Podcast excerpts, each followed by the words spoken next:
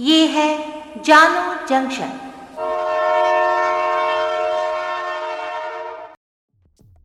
नमस्कार, आज है 21 जुलाई 2022 मैं हूँ पूजा वर्मा और आप सुन रहे हैं जानो जंक्शन पे Hindi news podcast news rail. पहले मुख्य समाचार। देश के पंद्रहवें राष्ट्रपति के लिए मतगणना जारी है। द्रौपदी मुर्मू के गाँव में विजय उत्सव की तैयारी। पहले दौर की मतगणना की समाप्ति के बाद एनडीए के राष्ट्रपति पद की उम्मीदवार द्रौपदी मुर्मू आगे चल रही हैं। नेशनल हेराल्ड केस में सोनिया से पूछताछ शुरू। डॉक्टर के साथ मौजूद रहेंगी प्रियंका। सोनिया गांधी से ईडी की पूछताछ पर भड़की कांग्रेस। लोकसभा में दिया स्थगन प्रस्ताव का नोटिस सदन में हंगामा। डब्ल्यूएचओ ने दुनिया भर में मंकी पॉक्स के चौदह हज़ार मामले दर्ज किए। भारत में भी बढ़ रहा है खतरा। अवैध खनन से दुखी संत ने लगाई आग।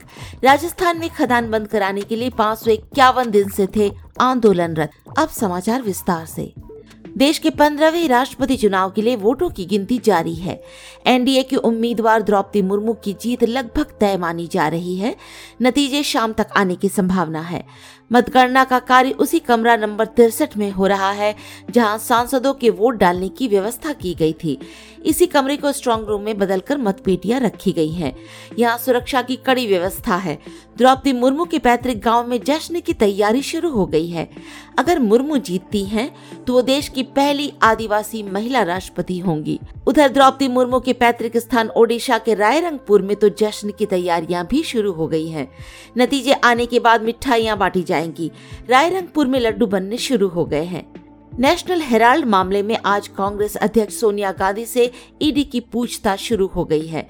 ईडी ने इसके लिए 50 सवालों की लिस्ट तैयार की है। कांग्रेस कार्यकर्ता सुबह से ही इस पेशी के खिलाफ प्रदर्शन कर रहे हैं। ईडी अधिकारियों ने बताया कि अगर पूछताछ के दौरान सोनिया गांधी की तबीयत खराब होती है तो उन्हें वापस जाने दिया जाएगा। उनके लिए एक मेडिकल ऑफिसर को दूसरे कमरे में बिठाया गया है। वहीं प्रियंका गांधी भी मौजूद हैं। सोनिया के वकील पूछताछ के दौरान मौजूद नहीं रहेंगे। कांग्रेस के कुछ सांसदों ने ईडी यानी प्रवर्तन निदेशालय द्वारा मनी लॉन्ड्रिंग केस में कांग्रेस अध्यक्ष सोनिया गांधी से पूछताछ किए जाने को लेकर लोकसभा में स्थगन प्रस्ताव का नोटिस दिया है। लोकसभा सदस्य मणिकम टैगोर ने नोटिस में कहा कि सदन में नियत कामकाज को स्थगित कर इस महत्वपूर्ण विषय पर चर्चा की जाए।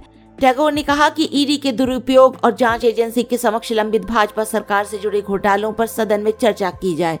कांग्रेस सांसद गौरव गोगई ने भी कार्य स्थगन का नोटिस दिया और ईडी और सीबीआई के कथित दुरुपयोग पर चर्चा का आग्रह किया। गौरतलब है कि ईडी ने आज सोनिया को पूछताछ के लिए बुलाया है। इससे पहले सोनिया गांधी को ईडी द्वारा 23 जून के लिए दूसरा समन जारी किया गया था, लेकिन वो उस तारीख पर पेश नहीं हो सकी थी। मंकी पॉक्स के अब तक दुनिया भर में चौदह हज़ार से ज़्यादा मामले आ गए हैं, जबकि उससे मरने वालों की संख्या पाँच तक पहुँच गई है। भारत भी अब मंकी पॉक्स की जद में आ गया है। यहाँ केरल में दो मंकी पॉक्स के मामले मिले हैं। दुनिया भर के विशेषज्ञ बता रहे हैं कि अगर ये बीमारी कोरोना वायरस की तरह तेज़ी से फैली तो इसके परिणाम कोविड महामारी से भी भयावह हो सकते हैं।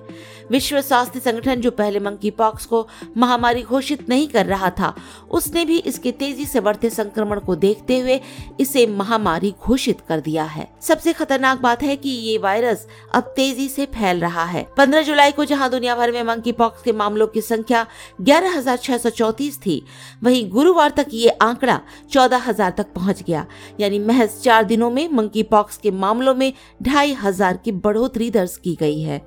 राजस्थान में भरतपुर के पसोपा गाँव में संत विजय दास ने अवैध खनन के विरोध में खुद को आग लगा ली।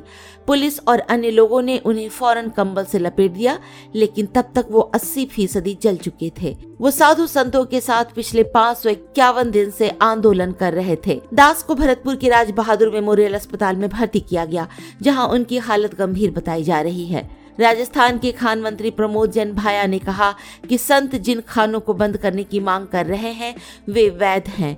फिर भी उनकी लीज बदलने पर विचार किया जाएगा। दरअसल भरतपुर ज़िले की डी कामा तहसील का इलाका चौरासी कोस परिक्रमा मार्ग में पड़ता है। साधु संतों का कहना है कि ये धार्मिक आस्था से जुड़ी जगह है। यहाँ हिंदू धर्मावलंबी परिक्रमा करते हैं, इसलिए यहाँ वैध और अवैध दोनों तरह के खनन बंद होने चाहिए। अब सुनिए कुछ संक्षिप्त समाचार। आज रानिल विक्रम सिंघे ने श्रीलंका के राष्ट्रपति के रूप में शपथ ली। टीएमसी ने कोलकाता में शहीद दिवस रैली का आयोजन किया। आयोजन के दौरान बारिश हुई। टीएमसी नेता और सीएम ममता बनर्जी के भतीजे अभिषेक बनर्जी ने कहा 21 जुलाई को हर बार बारिश होती है। बारिश हमारे लिए शुभ है। दिल्ली में प्रधानमंत्री नरेंद्र मोदी ने संसद में सरकार की रणनीति पर चर्चा करने के लिए शीर्ष मंत्रियों से मुलाकात की। बैठक में मौजूद लोगों में केंद्रीय मंत्री राजनाथ सिंह, अनुराग ठाकुर किरण रिजिजू भी शामिल हैं। दिल्ली में रोहिणी के सेक्टर सात में बाल भारती पब्लिक स्कूल की एक स्कूल बस में आग लग गई। बस में इक्कीस बच्चे और बस चालक मौजूद थे। सभी बच्चों और बस चालक को सुरक्षित निकाल लिया गया है। आज के लिए इतना ही, सुनते रहिए जानू जंक्शन पे न्यूज़ रेल।